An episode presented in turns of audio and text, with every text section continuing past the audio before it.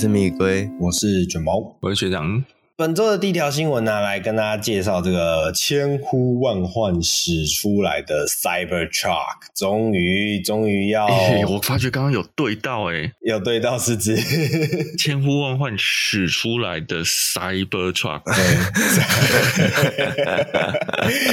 我脑袋我刚不知道为什么脑袋中打结了，不会，我觉得我觉得可以，可是哎、欸，你不是你，我记得你也算股东吧？那是啊，你怎么可以这样凑自己的？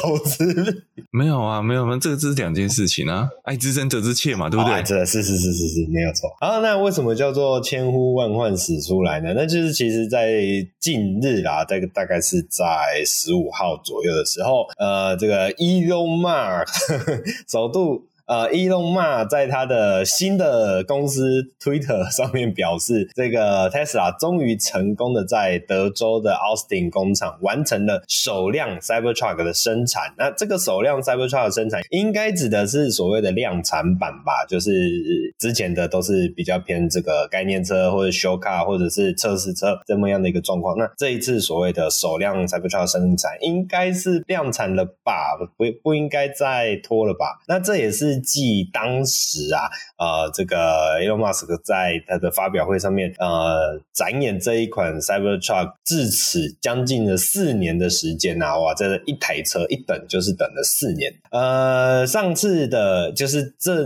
第一次公开展示的那一个原型车是在二零一九年的十一月，那当时原本的计划是在发布后的两年就要开始进入所谓的量产，并且开始交付，但是呢，中间也很多问题。呀，像比如说，呃，一开始的造型设计其实是比较特别的，然后除了造型特别以外，它的生产工艺其实也有一些在当时大家看到原型车的时候，认为有一些可能比较难以达成量产化的地方。然后再来是除此之外呢，再就是过程中有遇到一些像我们前阵子有跟大家聊到啊，一些工程上的问题，这也就导致了这个 Cybertruck 这一款车啊，迟迟呃无法。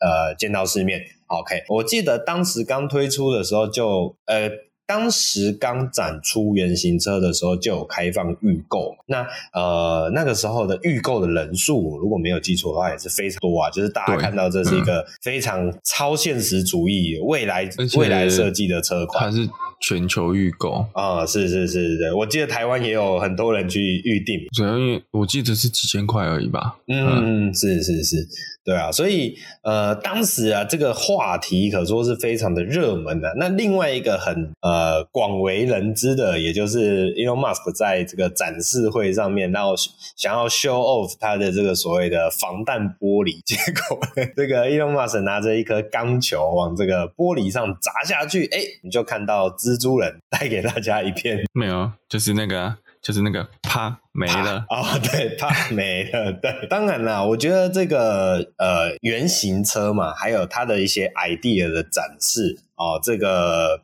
表现手法啊、哦，这这些都很正常。然后呃，我只是觉得令我讶异的是，他们居然没有先。类似排演，然后发现，哎，这个玻璃真的会被敲碎？已经没有，就是我觉得应该是有，但是可能预演的人不是很敢真的敲下去。哦，就可能他会有稍微收力，就是出去的时候，其实力量是有收的。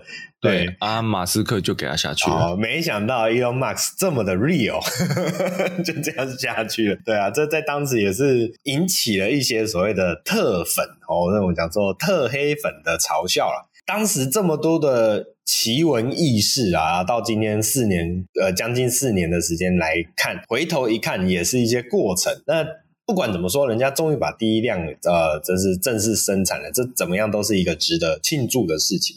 好，OK，那这个只是这一款第一台车出来以后啊，那继续后面要开始量产，甚至交付哦，似乎也还没有这么的快速。目前国外有开始交付的时间有出来吗？嗯，我好像没有看到，好像没有看到。而且我是有看到有一个新闻是写说，就是以目前的生产速度。哦，大量交车要等到明年，然后全目前的订单全部消化完毕的话，可能要八年。哦，这是我有看到有这么样的一个消息。但这还有一个问题是，这要考量一件事情哦。就像那个福特的 F 一五零最近那个电动车最近也碰到类似的问题，就是它要降价。因为第一个，它降价的原因是因为 Cybertruck 出来了嘛，嗯，那有很多人退订，那退订可能有两个原因，是因为哎，可能当时他订 F 一零是觉得啊等不到 Cybertruck，那想要先一台，那现在 Cybertruck 好像会等到，那他就退订，这是原因，可能的原因。另外的原因呢，就是因为通膨的关系，它报价一直在涨，嗯，你现在你你你好几年前订车，你在交车的时候不会是同样的价格。哦，那当当你现在的订单这么说，你说要八年才能消耗，可是假设他明年真的开始交车的时候，那个定价比原本讲的高非常的多，嗯，那大家还买不买单？你还不会维持这八年的订单，你可能瞬间就少掉三分之一，可能变成是五年之类的啦。总而言之，真的这一款车要真的来见见世面啊，这个跟大家来确实的亮相。哦，似乎还有一段时间呢、啊。那我觉得聊到这里来跟两位问一下啦，这个以电动皮卡有没有美式电动皮卡？目前市场上哦，最比较早一点的就是 Rivian 的 R1T，然后比较老字号的就是福特的 F150 Lightning。哦，学长刚刚有提到，那比较有有一种文化精神意识象征的，就大概就是通用他们的那一款 EV2X 啊，EV3X 好像这两款都有。那这几个牌子或者讲说这几款车跟目前 Tesla Cybertruck，如果你要做选择的话，你会有什么样的？呃，有什么挑选上的考量吗？挑选上的考量嘛，就第一个我就先不会选皮卡了。哦，就与你无关，好，直接句号。OK，我应该会选 Rivian。嗯。嗯，我觉得我大概也是 Rivian 跟 Cybertruck 选择一。嗯，原因听起来是原因是因为其他的都跟现行的皮卡没有那么大的差别。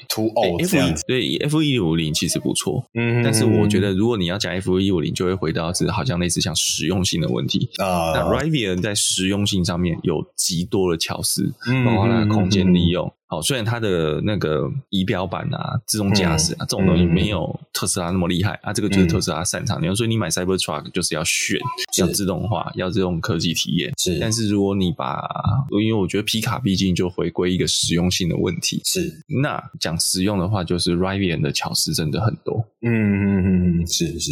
好，我刚刚一开始本来以为你要说，因为你是股东，两个都是股东，啊、不会不会，投资跟自己用是两回事。哦，是是是，有道理有道理。好，那龟龟呢？我很喜欢那个 F 一五零的电动版的，嗯，对啊，应该说皮卡这个车你不买福特，好像就少了一种味道。哦，是是是是，了解，对啊，有，毕竟是有一种始祖感觉，嗯嗯，嗯，一种一种象征呐、对啊，一种精神在。讲到 F 一五零，就会想到是呃，讲到皮卡就会想到 F 一五零的那种对等感。对，对，那我自己其实会想要选他们的 ED 版本啊。那主要也是因为小时候对那种呃美式的大型车的第一直觉印象就是悍马。那那再加上小时候对这种军事有一点憧憬，所以会觉得他们有很多真男人的象征啊、哦，这种感觉。所以大家如果是我自己的话，我会想要选他们的这个 ED 版本。那这个这么多的电动皮卡，这个各位听众、各位阿红们会想要选什么呢？那可以跟我们在留言，跟我们来做来分享讨论。好，那我们讲了刚刚讲到福特 F 一五零嘛，那其实福特还有一款非常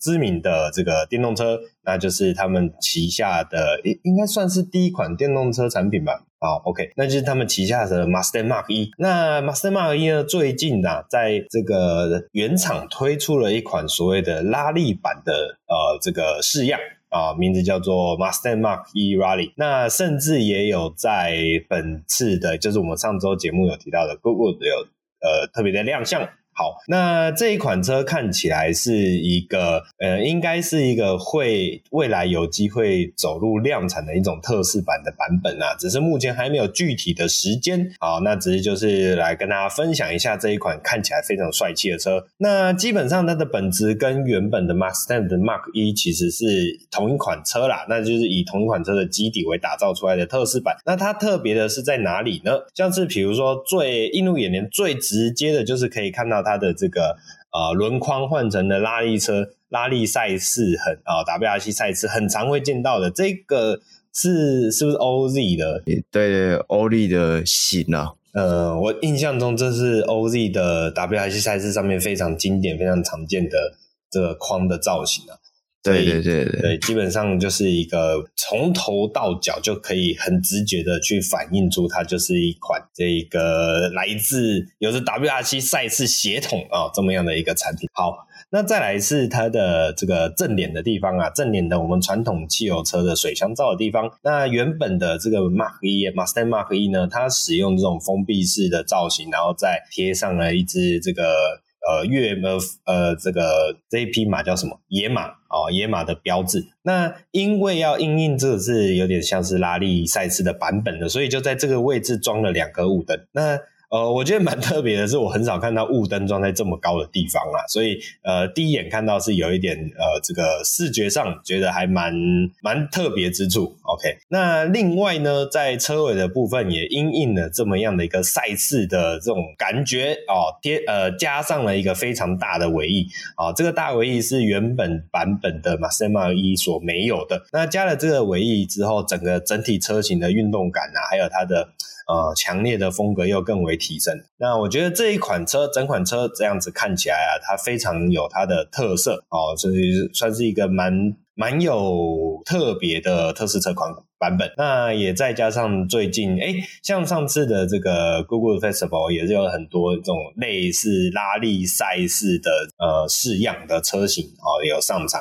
所以我觉得目前呢，那个蛮多这种呃，我们讲说比较。硬派哈，比较越野一点的氛围的这样子的设计思维哦，还蛮常见到的。这个也是这一款这个 Mustang Mach E Rally 版的一个特别之处，来跟大家做分享。那我这边哎是哎，既然你都讲这个 Mach E Mustang Mach E 对对，顺便提一下。那个 Mustang 的 Mach 一在台湾呢，八月二十二号会有一个预啊，不是八月二十号，八月二号会有一个预赏会，哦、然后到时候呢就会正式公布在台湾的预接单的价钱的，嗯，大家可以期待一下这个等了三年终于要来台湾的电动野马，那真的等了蛮久。对，也是这个福特的第一款纯电车要来台湾了。诶，那在台湾市场的话嘛，Mustang Mach 1，我直觉会觉得它应该会对标到这个 Tesla 的 Model Y 这种感觉。那、嗯、觉得有差别吗？我觉得它夹在中间，夹在中间。可是就呃，对，如果我们单纯讲车子的规格来讲，它应该会夹在中间。可是如果以品牌来区分市场定位的话，应该呃还算蛮接近的。那呃，我自己的我想表达是说，像福特所推出的产品，我们应该会觉得是相对平价一点吧？还是没有？那呃，我就说相对平价的电动车、修理车，好，那另外对另外去想到大概就是 Model Y，然后目前市场上还有什么？XC40 的电动版吗？Recharge。好像又偏高了一些些，就呃稍微奢华了一点，对，稍微奢华一点。那如果是 Kia 的或者是 Hyundai 的，好像又不是比较，就又不是这么修旅版本，就会比较偏向呃传统的乘用车版本。那我自己觉得它可能会挑战到一些 Model Y 的市场，那只是就是重点还是一个是有没有车才是重点。就是到时候如果有个限量一百台或者限量两百台，可能那就呃就得呃另外再说了吧。我大概大概是这样子。哦，那当然就是很期待啦，这个福特终于要在台湾引进这个新的电动车产品了，那就再期待下去吧。好，接下来下一条新闻呢，来刚刚有讲到了，呃，我们刚刚讲的都是美系车嘛，然后像特斯拉、福特啊，那刚刚也有提到 Hummer，呃，通用的 Hummer，那其实 Hummer 一直以来就是这个美国象征里面一个很蛮重要印象吧。呃，也不能说很重要啦，就是一种呃，美国秀肌肉，就是一定要出现他们这种感觉，像很多电影里面啊，哦、只要跟美军有关联的电影或是影剧作品或是什么样的，都会可以看到他们这么样一款呃，这个军用悍马车的那种硬派形象。好，呃，为什么会聊到这个呢？其实因为最近呢、有一间来自于加拿大的公司叫做 North North American Electric Vehicle。啊，就是北美电动车公司啊，所打造的一款军用悍马的 EV 版本。啊，那这跟我们刚刚一开始提到的这个通用的 Hummer EV 其实是呃没有关联性的啦。那个是这个通用汽车呃所推出的一个新的产品。那这一次今天要哦，我们现在这里要讲的这个来自于这个北美电动车公司所打造出来的军用悍马，它是把真的是一九九一年当时出厂通用的这个悍马啊 Humve 改造成电动车版本，而且它使用的架构是来自于 Tesla 的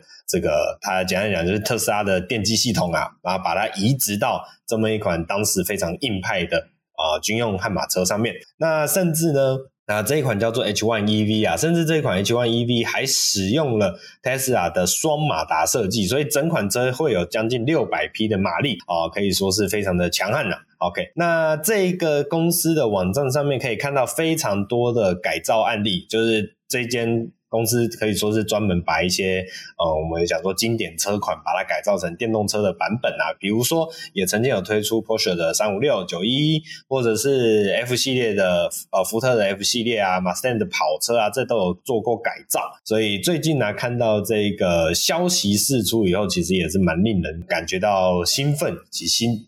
呃，激动的啦，OK。那有兴趣的朋友可以自己再去追踪一下这间公司，看后续这一款 H1 EV 真的啊、呃、推出以后，能够获得什么样的回响吧。接下来下一条新闻呢、我们刚刚都在讲一些很硬派的车嘛。今天的这一条呃国外新闻的第一台新车，也是一台非常硬派的车，那就是这个全新 Hyundai 大改款的 Santa Fe 哦、终于揭露了它的正式的样貌了。那本次的 Santa Fe 呢，它跟以往的风格有着非常大的改变哦、它这一次最大的改变呢，就是整个车型走向了那种。呃，比较刚硬的线条，比较硬派，然后又比较方正的格局，所以你在第一眼看到这一款车的时候，你可以很直觉的连接到。呃，非常有名的车款，那就是 Land Rover 旗下的各类产品。因为以往 Land Rover 的产品也是打诉求，就是比较呃方正的格局，然后比较这个呃所谓的硬派。虽然它的硬派不是那种所谓的美式的硬派，它的硬派是那种带有英伦风格、优雅的那一种硬派。但是就是最主要的就是你的整台车的这个格局方正啊，然后你的呃线条非常的一致啊，非常的清晰，所营造出来的那一种。硬派的风格，那这一次的桑塔费呢，呃，也是利用这么样的一个造型去营造出整个质感。然后再来另外一点是，上一次的那上一个版本的桑塔费其实就已经有所谓的七人座的设定嘛，但是这一次呢，因为呃它的格局方正之下，所以它的第三排看起来是可以提供更为宽敞的空间哦，所以整台车的诉求也从以往的比较，我们讲说 Hyundai 呃上个世代的这个不管是造型设计还是设计思维啊，都是走一些。比较前卫，比较有点科技风格，然后转变成现在这种，就是呃，我们讲说用简洁的方式去营造出未来感的这么样的一个视觉理念在上面。那呃，这款车啊，首先我们就刚刚提到，整体的车型设计都是比较方正的格局。那前脸的地方呢，哦、呃，就刚刚刚也也是有提到的，就是说它已经不再像是以往那种非常呃夸张，然后非常想要呃去跟你。强调那种未来科技感的那种视觉氛围，而这一次的设计风格就是非常的简约，非常的简单哦。那整个贯穿式的头灯，它一样是有这种贯穿式的头灯的这种灯条的设计，但是呢，因为它又放在这个。哦，呃，我们讲说网格的正中间，然后它不会非常的粗大，所以让整个视觉感看起来是非常的简洁，哦，非常的明清晰明了。那呃，再来是它的呃，它不会刻意的去想要立营造出未来感，而大量的把很多传统燃油车的特色给拿掉，不会，它反而是有一点那种返璞归真的这一种呃视觉感觉。那再配上了微微的这个轮拱宽体的造型，它不是真的。很强烈的那种宽体，它是那种呃车身板件呃微微的浮起啊，让你可以感觉到它的轮廓的那个呃线条感，但是却又不会让你觉得呃太有压力。再来是它的铝圈设计，我觉得也蛮不错的，它使用这种非常呃经典的多幅式的设计，但是这个多幅是不会让人觉得呃太过呃单调乏味，因为它在里面还是用了一些细微的线条去做点缀啊、去营造出那种。哦，第二层的层次哦，这有一次我觉得我、这个、这个不会单调乏味，但那个洗车的功能会恨死你哦。这这倒是没有错，不过我觉得基本上是这样啊。今天你车子开进来，你只要看到它是多幅式的，你觉得它的造型是更多幅还是普通多幅，好像已经没什么差别了，那种感觉 就是都已经是要洗到死了啦。对，那再来是这个车尾，诶，车尾的部分，我觉得有一个很特别的点，就是呃，它的车灯。在非常低的位置，它的车灯居然是在轮拱的轮框线以下哦。我们以往的车尾灯通常会是在轮框线以上哦。这是我觉得在这一次看到的设计上面有一个非常特别之处。那我不确定这样子的设计理念是什么，它可能就是真的要让整个视觉的简洁更为明显。但呃，它这样的设计好或不好，我觉得会需要值得讨论。哦，我为什么会提到这个点？是因为我现在在路上常常会看到 Hyundai 的车啊，Kia 的车，我我有点忘记 Kia 有没有，但反正就是这些韩系车，他们很喜欢把方向灯坐在下保杆的位置。OK，那呃，其实就法规来说，呃，这并没有违规。那另外一个点来说，就是你跟车后车本来就不应该跟的那么近，你后车本来就是应该要可以看得到前车的整台车身的轮廓。OK，这是呃基本的诉求是这样子，但是呢，因为大家已经很直觉，或者像是我自己，我自己很直觉的就是方向灯车尾的方向灯啊，它会在主主灯壳处，所以现在像常常路上我看到这个韩国车在要，比如说它要切车道或者它要右转的时候，我看到那个方向灯不在自己平常熟悉的位置，在那个下保杆的地方，我自己都会。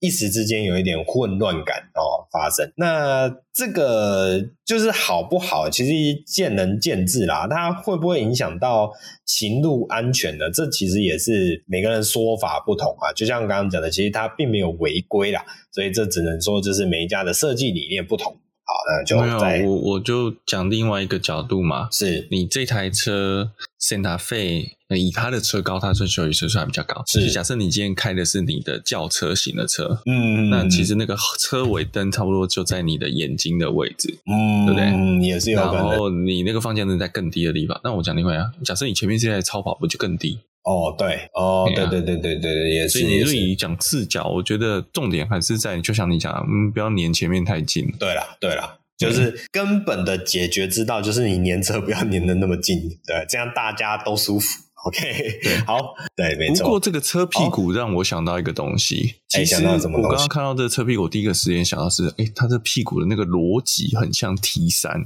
福斯的 T 三的屁股，就是后面很方正的挡风玻璃，然后车尾也非常的方正，然后灯在下面，嗯嗯嗯嗯嗯，是是是，那种很素面的脸孔的感觉，是是，我是我讲是后面啊，对对对对，那。内装的部分其实也是显现出蛮不错的质感跟那个豪华感啊，那我觉得这也是近几年来这个韩系车设计的地方哦，都其实有呃慢慢有跟上一些水准啊。早年的韩系车其实真的是还蛮阳春的，那这是这一款车的特别之处。那目前似乎还没有其他具体的消息，因为其实正式发表要等到八月了。那后面如果有更多的，比如说动力规格啊，或者是一些什么其他的消息以后，我们之后会再跟大家做分享。好，接下来几条新闻我们就快速跟大家带过来。第一条新闻是这个了，白俄罗斯有一个农具大厂啊。什么是农具大厂？简单讲就是做拖拉机啊、推拉机那种牵引机，就是大家可能在这个呃乡间啊，然后那个农田处啊，会看到那种可以拖着很很多呃，这个叫做农业工具用的那种拖拉机。好，那这一间。农业呃，农具大厂呢，就利用他们自己牵引机的零件啊，这叫做 MTZ 三十这个牵引机的零件，打出打造出了一款 MTZ 五十 Formula One 哦，这么样的一个呃，我们看到 Formula One 你就可以知道它是一个跟 F1 的赛车所连接的产品啦。那呃，其实对车子的品牌啊，或是对车子小有研究的人，其实都应该会多多少少会知道，Lamborghini 原本也是做这一类农具的。呃，厂商好，那是当时的创办人啊、跟当时的法拉利有一段争执之后，所以才决定自己跳下去做跑车。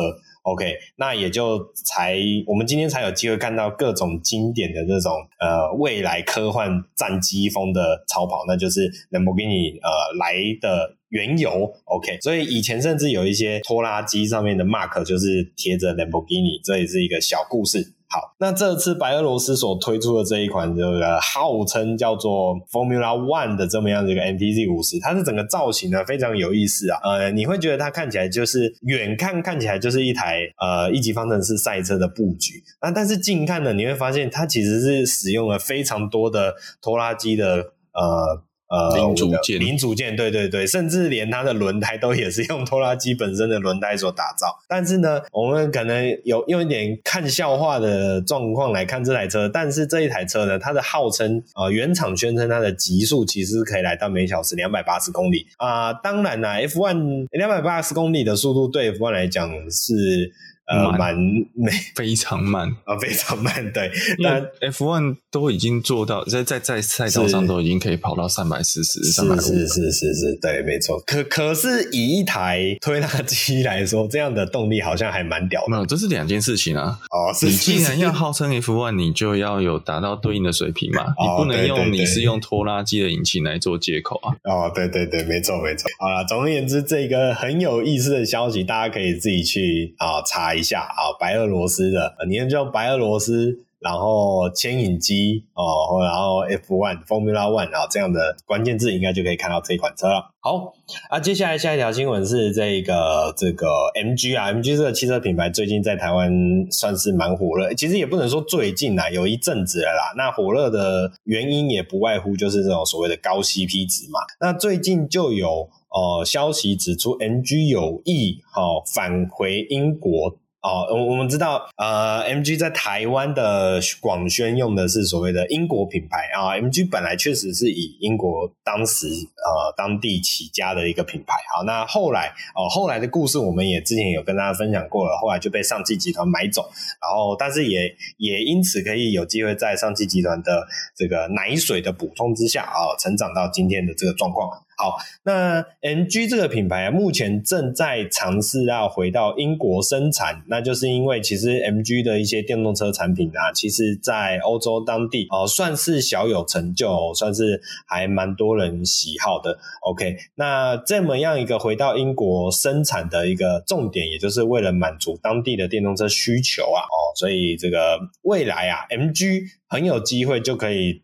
回到真正的所谓的英国车哦，这么样的一个呃，我们讲说它的背景好了，OK，呃，这个新闻还有另外一个面向，就是假设今天 MG 的产品真的在英国生产的话，那台湾就更有可能可以获得更多的 MG 的产品了哦，这也是一个呃小小的这个呃本人心中小小的一个期待啦。OK，像比如说这一次 MG 啊，在 Goodwood Festival 就发表了它的小跑车啊，还有再来是有发表了 MG Four 这一款车的一个性能版，叫 eX4 哦，这么样的一些产品，所以其实个人对于这些产品是蛮蛮有期待的。好，接下来最后一条新闻呢，就是来跟大家分享一下 Bosch 正式启动了所谓的量产型的燃料电池模组。那首先就会配置在这一款叫做 Nikola Class Eight 这一款卡车上面，那预计在二零二三年的第三季会在北美亮相。那 Bosch 其实是一个供应汽车零组件的非常知名的厂商了，我们之前也聊过这个汽车零组件供应厂商 Tier One、Tier Two。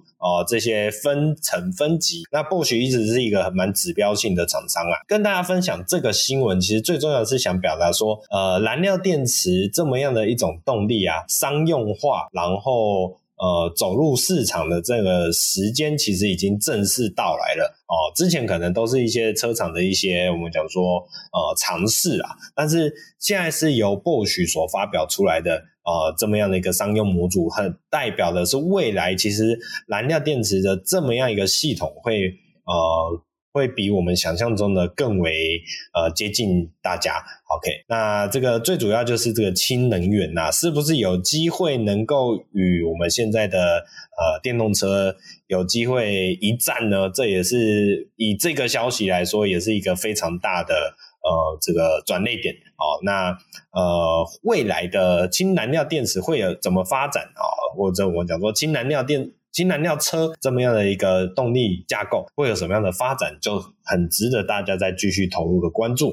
好，那这今天只是很快速的跟大家带一下，那大家有兴趣的话，可以再去细看一下这条新闻内部啊，以及它背后所带来的产业趋势的变化。那以上就是我们本周的国外新闻啊，接下来请龟龟来帮我们带国内新闻吧。好，那本周第一则国内新闻呢，算是一个比较重磅的消息，那就是第六代大改款的 Honda CR-V 在台湾首度亮相了。那这次呢，也透露出了将在台湾上市的 CR-V 会提供三个编程，那预售价格呢，分别是一百零八万的 VTIS，一百一十八万的 S。以及一百二十八万的 Prestige 这三个等级，这样一百零八万到一百二十八万。它在动力部分呢、啊，它一样延续上一代，采用的是一点五 T 的汽油四缸涡轮增压引擎啊，搭配 CVT 变速箱，它最大马力是一百九十三匹，跟二十四点八公斤米的扭力。然后在整个外观尺码的部分啊，它比上一代就稍微放大一点点，但是在尺寸上的改变幅度并不大。然后实车看起来，我觉得它有一个跟上一代不一样的是，它实车看起来蛮低的，就是它感觉离地板更近了一点。嗯、我不知道是因为它的车尾造型的关系还是怎样，就整台车看起来都更低趴了这样。然后车尾看嘛，哎，对对，外面看，嗯、对。然后它的车尾有种 Volvo 的感觉，对对对，有种 XC60。对，当时国外发表就很多人在提这个点。嗯嗯，对。另外一个亮点，讲亮点就是它的车道至中似乎是没有全速域的，好像要 嗯七十二公里以上才有。这这这，七十二公里太太高了吧？通常不是三十吗？没有，三四十。我讲我讲不是 ACC 哦，是车道至中。车道置中，对啊，车道至中要到七十公里才会发生作用。哦，好，亮点，嗯，对，这也是很多人在疑惑的，就是为什么它的 Honda Sensing 还是半套而已？这这也不算半套，不能讲半套，这算是一点七五套了，对，就还差一差，还差一点点，差一点点就完整了这样。然后在这是在中阶的车型以上啊，还搭载了新的 Honda Connect。智慧联网系统就是你可以用一个手机的 App 去调整一些东西，其实像像是现在新的 BMW 或者宾士都有类似的功能啊，你可以在上面，诶、欸，可以发动车子，然后可以先开冷气，可以遥控，甚至可以当钥匙，就是有这类的功能这样。对，那、嗯、等一下，等一下，这个这个这种东西不是很久以前就有吗？我我指的不是本田啊，我指的是别的品牌没有吗？除了你刚刚讲的双 B 以外，嗯，其他品牌应该有有吗？诶、欸，我会这样问是因为呃，GT 我我那的 GT 二二零那那一个时期，我就有印象有这种东西，所以我一直以为，哦、对我一直以为那个别的品牌也有，应该有一些进口品牌也有啦。我至少以为 Toyota 会有哦，Toyota 好像没有诶、欸，哦，真假的？还是，是但是我。我知道福斯有，他有一个福斯什么李玉人吗？还是哦，对，一个一个，他有一个名字，也是类似的东西啊。嗯，嗯对好，不深究，不深究。对，反正就是有一个新的功能，但我不，我我很好奇，为什么这功能还需要买到中介以上才有？低规跟中中规、高规有什么技术上含量的差异？没有，没有，没有差异，但是他要让你买中介的人要有尊荣感。啊、oh,，OK，好，那两两位怎么看他这次的这个开价？这个 CRV 开的贵也不是新闻的啦，嗯，但但我觉得开的贵不是问题啊，问题在于说你开的贵，然后又只有三颗星，那才是问题。等一下，三颗星是旧的啊，你怎么能够把新的跟旧的画上等号呢？这叫做归纳法，就是。上一代是三颗星，所以我直觉的认为这一代也是三颗星。好啦，这这个这是不正确，这不科学的啊！但是我很怕会进入一个状况，因为我们目前台湾的 TNCAP 是销量来做排序嘛，如果没记错的话，嗯、那有没有可能因为五代的三颗星导致大家大家对这一次的六代会没有信心？那对六代没有信心，销量就不好。那销量不好呢，它就没办法排序上去撞。那它没办法排序上去撞，它就没办法去证明。就没有翻盘。嗯、对，那是不是就会进入一个恶性循环？我觉得不会啊，不，因为台湾盘子多，不是不是盘子始终的多。是，是我们那时候有 他撞三颗星，那时候我们有稍微聊了一下，就是会，但不会一百多万是蛮贵的啦。但是我们那时候讲说会买 Honda，其实有一个特别的集聚在那边。有一个特别的群体在那边。是是是是是，也你这么讲也没有错，对吧？嗯，可是我比较想知道是这个，你刚刚觉得它贵啊，一百三十。一百二十八，一一百二十八最高的，对，这个有尬 NFT 吗？有尬，没有没有尬 NFT。终于他们很爱搞 NFT 吗？终于没有人在弄 NFT，潮退了。莫再提 NFT。我我我觉得有个很大的点就是它一百二十八，然后它还是客货车啊，就是好，这有几个点，一个是它还是客货车。然后一个是它还是没有 E E H E B 的版本，就是油电车款哦，就是比较新的技术。嗯、好，那另外一个点就是国外其实是有七座的版本的，它还是没有七座的版本。对对，所以光是这几个点我就觉得蛮遗憾的。因为你客货车就不能有七座，不可能有七座啊，你会撞到啊。嗯。呃，对对对，一定不会有。对，可是我的意思是说，像酷改也是有客货版跟 Vignale 版啊，人家顶规也是客货版。对对，所以就是其实就是土度啊，那土度的销销量信心度的问题吧。啊，还有另外一个，我觉得那个横杆真的是非常的急的，因为因为它的后座是可以倾的，可以可以调角度的。然后现在看起来是，呃、现在看起来是，如果后座放到最往后躺的角度，其实应该会撞到那根杆子。对，呃，你就是你会有个，你没有就算没撞到，也会相当的压迫感。对，因为它等于。在头顶的正上方，然后另外一个是，我觉得那根杆子为了装那根杆子，那个位置也很奇怪。因为你照理来讲，那是一根货车的，那个那时候是说防撞挡货物嘛？对对对对对对。然后结果你正常来讲应该是要锁在 C 柱上，对不对？你应该锁在车体上，就因为那边没位置嘛，那边就是椅背嘛，对，就是椅头的位置，所以它在。那个尾窗算四角窗那边，对，再加了一支支架，然后你把那个杆子放在支架上。啊，假设我今天侧撞了，然后那根杆子不就捅出去了？诶、欸，因为那根杆子从来就不是为了给你防不防撞用的啦。不是，啊，但我对 我的意思说，对，所以它不防撞啊。我知道你想表达什么，我知道你想表达什么。但是你今天在实际道路使用情况下，假设是尾部被侧撞，那那一根不就捅出去，欸、就是当场变凶器？对对，但因为它就是为了要规避客货车法规所建立的东西。对，啊、对，那。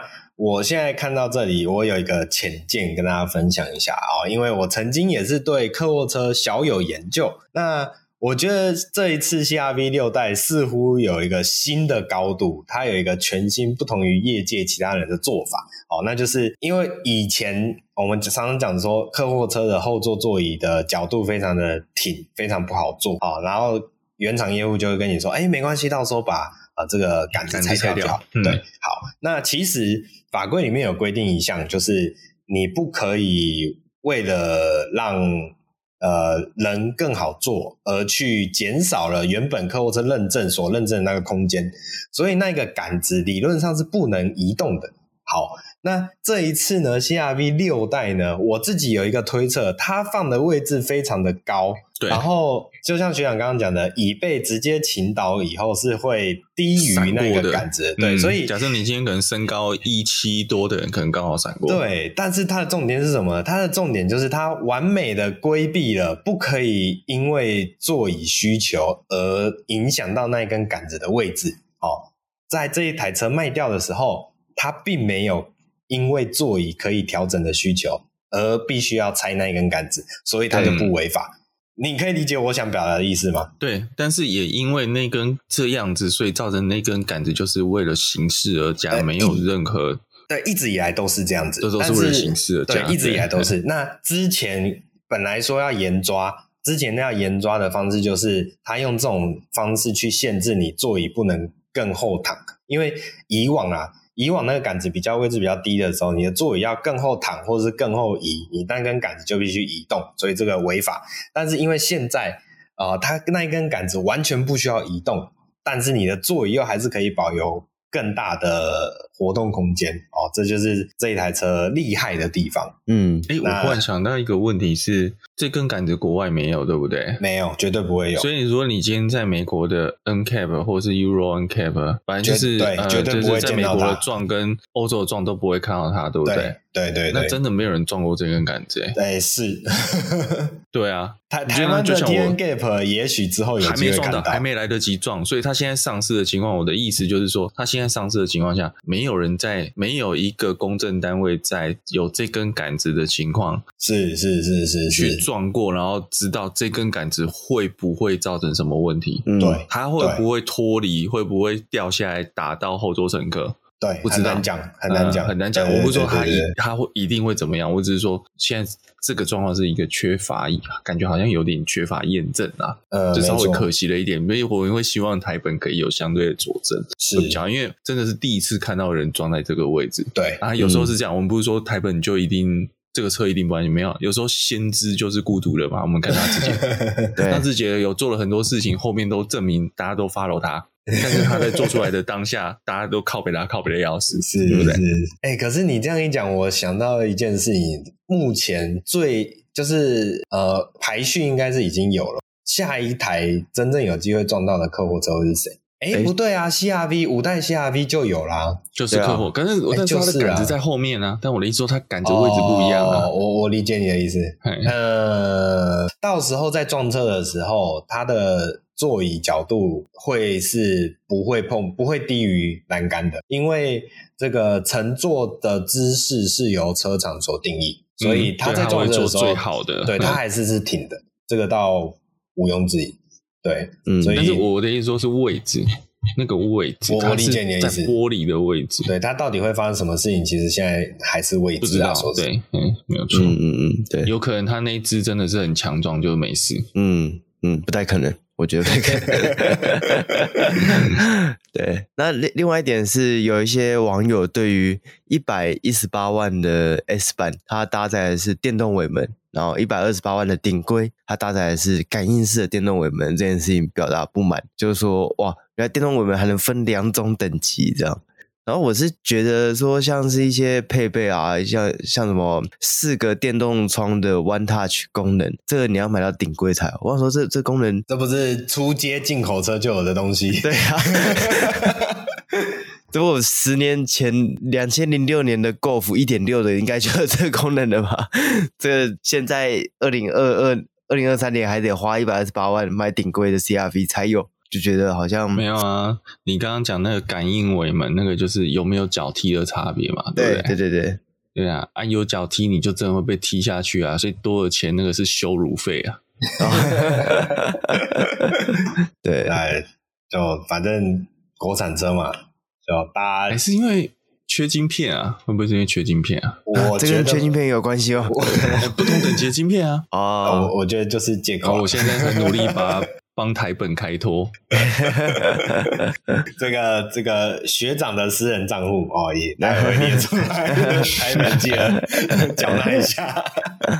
对啊，我觉得还是另外一个我比较期待的，还是它的隔音啊，到底隔音跟上一代比会不会有这个跳跃性的进步？这是我比较期待的，因为五代的 CRV 我开过哦，那隔音真的是很惊人的，那个防火墙回传回来的热血的引擎声，让你。没有办法忘记的是一台本田，对，就希望这一代可以有所改善啦。好，那下一个新闻呢，是来一个比较热血的车款，BMW 的 M3 CS 跟 M4 CSL 正式在上礼拜上市了。那其中呢，M3 CS 国内有十台的配额，全球限量是一千五百台到一千八百台左右，那它的售价是八百二十六万。那 M4 CSL 则是有五台的配额，那售价是九百零八万。那这两台车呢，都已经在台湾卖完了。那在动力的部分啊，其实这两台车用的都是跟原本的 M3 Competition 跟 M4 Competition 一样的引擎，只在马力上有所提升。这样，它另外一个比较特别的是，M3 CS 跟 M4 CSL 都是后驱的设定，它不像 M3 你还可以选四轮传动，它就是单一后驱的设定而已。其他地方就是在这个 CS 跟 CSL 的车型上都有做一些减重啊，包含像移除后座啊，然后使用大量的碳纤维打造的引擎盖啊、车顶啊，还有行李箱盖之类的减重的这个零件，让它比一般的车型可以减少大概一百公斤的重量。这一百公斤听起来好像很少，但其实要在一台本来就已经以性能为主打的车款上再少一百公斤，其实算是蛮困难的了。因为它本身就已经很多地方都已经是用上碳纤维的材质了。好，那两位对于这个开价有什么想法吗？这个近千万的 M 三、M 四，惊呆了，现在钱真的越来越薄。哎，之前的 GTA M 是不是？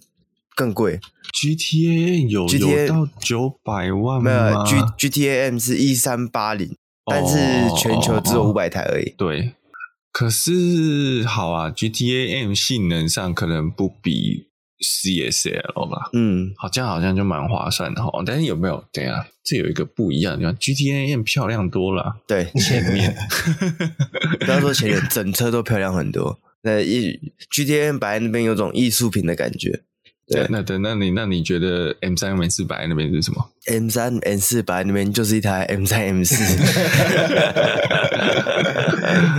就是没什么特别。因为这车真的，我老实讲，我觉得这车不太会开上路了。你花八百八九百万买一台 M 三 M 四，你会把它开上路开吗？我觉得应该不太会，可能就放着收藏吧。嗯、定诶，我觉得应该会跑赛道吧？会吗？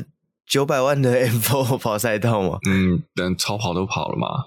但是他可以买一点五台 M 三 Competition 哦，对啊，比如说通 通勤用一没有，他可能就想买两台啊。我就平常通勤是用 M 三嘛，然后下赛道是用 M 三 CS 嘛，对，然后车库里面我觉得应该是相反之类的。我觉得应该是相反，通勤的时候开 M 三 C CS，然后下赛道的时候开一般的 M 三，因为下赛道比较大的几率会撞掉嘛。哦，是这样算的。以风险控管来讲，你应该要平常的时候开这个 M 三 CS，开去信义区。这样，但是这车可能感受不到什么尊荣感。对啊，对啊，对啊！你你开一台 M 三 CS 到马路上，到新区，大陆人看起来说：“哎呀，哎呀，不会不会不会认为是三三零啊，头不一样。”对对对，但是就是台 M 四 M 四 CS 就哦，原来是四三零，四四零。对，一般的人可能看不太懂。我觉得就连有一些懂得，可能也就看得出来这是台 M 三 M 四。但你说你要看得出来它是更贵、更高性能版本，也不。太容易了，因为第一眼从外观上看，看不太出来。对，所以这个车子的时候就非常的有爱。要买这个车的话，好，那就反正也卖完了。大家听到的时候，对你喜欢的话，就买个模型吧，感受一下这个氛围啊。呃，买模型的话，就是买 M 三 M 四的模型就好了。对对对，然后你就自己涂黑就好，碳纤维自己 自己打造，手工打造一下，手工打造。好，那接下来下一个新闻呢，是小改款的宾士 GLE 跟 GLE Coupe 正式在台湾上市了。那售价呢是从三百三十七万到五百一十二万之间啊，不等。然后车型呢有柴油的三百 D，汽油的四五零 Formatic 跟。汽油的五三 Formatic 就 AMG 的车型啊，对，这一次小改款的，我先看一下它有没有什么差别，很微妙的差别，如果没记错的话，你说的很微妙，就是看不出来的差别，对，就是要细细品尝啊，就跟我们上次在聊那个 EQE SUV 跟 EQS SUV 的差别的那一种感觉，哦，有可能，对。哦，对了，它最大的差异应该是搭载了 ISG 的四八伏轻油电系统，然后在其他部分好像就没有比较明显的差异。然后讲你现在开 GLE 在路上，真的谁看得出来小改款前后的差异？我真的。真的是作为一个媒体，我看不出来宾士的新车的差别在哪里。他们都长得太像了吧？不只是车系，同车系的小改款前后，各车系的差异，就是 GLE 跟 GLC 开在路上，从你面前闪过去，你可能一时之间看不出来是什么车这样。你可能就看过去 MG 这样，就是就是要要应该这么讲，就是那个层级的人有没有？他们去做什么小针美容？哦，都是微微，它不会影响到它本身的气质哦，它只会有有所加分这样。呃，对对对对对对，没错，就是如果你看得出来在改了什么，那代表就是它太 low 了，不精致，那个，对，它没有到那个等级。哦，我懂，我明白。对对对，就它太夸张了，太太刻意了。哎，对对对对，那可以理解开宾士的族群大概就是这个 level。哎，车子还是很漂亮，那各个规格都还是很棒，只是它的改变可能没有那么的明显啊。好，那就是一个小概况的新闻跟大家分享这样。那我看一下要再提哪一个？其实哎，剩下两个，好吧，时间差不多，剩下两个好像没有很重要。剩下两个是什么？一个是 Mini 有一个 Mini Big Love Edition，嗯，那还好。对，Big Love Edition 到底是有一个特仕版啊，多了一些，好像也没多什么，就是一些很简单的配备这样。啊，另外一个也是范德是不是很喜欢这种这种很奇怪的车型。另外一个是 M 二四零 I 的 X Drive Track Edition。是一个限量车型，哦、对，它只有二十台而已，然后它售价是三百一十七万。而我觉得三百一十七万其实跟 M Two 差没多少诶，你讲差没多少，差五十万，但是差五十万考量背后的呃保值性来讲的话，我不觉得买 M M two 会会损失比较多钱。对啊，M two 应该还是比较保比较热门啊，对，比较比较保值啊。你买这个，你买这个 Track Edition。花的钱呢，就像希望有聊到的九九一点的一的那个台湾特仕版，它的这些配备不一定是在卖车的时候是加分的，所以我觉得，好以这个车型来讲，我认为你多花一些钱，多花四五十万去直上 M2，会在你的后续经济上考量会比较优势，而且车子我不能说比较帅，但是比较有特色。这一代的二系列，我很难说出它长得很帅这件事，我觉得可能可能没有。但是它比较容易看出来，它是一台很特别的车。这样，我看一下 M2 的动力怎么样？四百五十匹，三百七十四匹。然后其实买 M2 真的划算很多。对啊，差很多啊，因为你引擎不一样啊。能上 S 系列，一定要上 S 系列的引擎啊，对不对？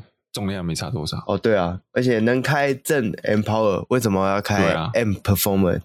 之前第上一代的 M Two 刚开始就是被人家。诟病就是，哎，你明明叫 N2，就你上的是一颗 N55 的引擎，虽然它是强化过的 N55，但你就不是 S55 嘛。对，高级的 N55 它还是 N 五它还是 N 五对啊，对啊，它还是离正统的 M Power 还差了一点点这样。好，那喜欢这个车型的可以问问看，我我认为应该是没有卖的，应该是没有卖完啦。对，现在发新闻没有讲自己卖完，我猜应该就是没卖完。觉得限量二十台 可能还有。还有可以订车的，这样有兴趣的可以去看一下。但我还是建议你直上 M2 啦，不要买这个车。那本周的新闻就到这边结束了。那喜欢我们的话，记得帮我们按赞、订阅、分享，然后点出、Apple Podcast 记得帮我们评分留言。那我们下一拜再见，拜拜，拜拜。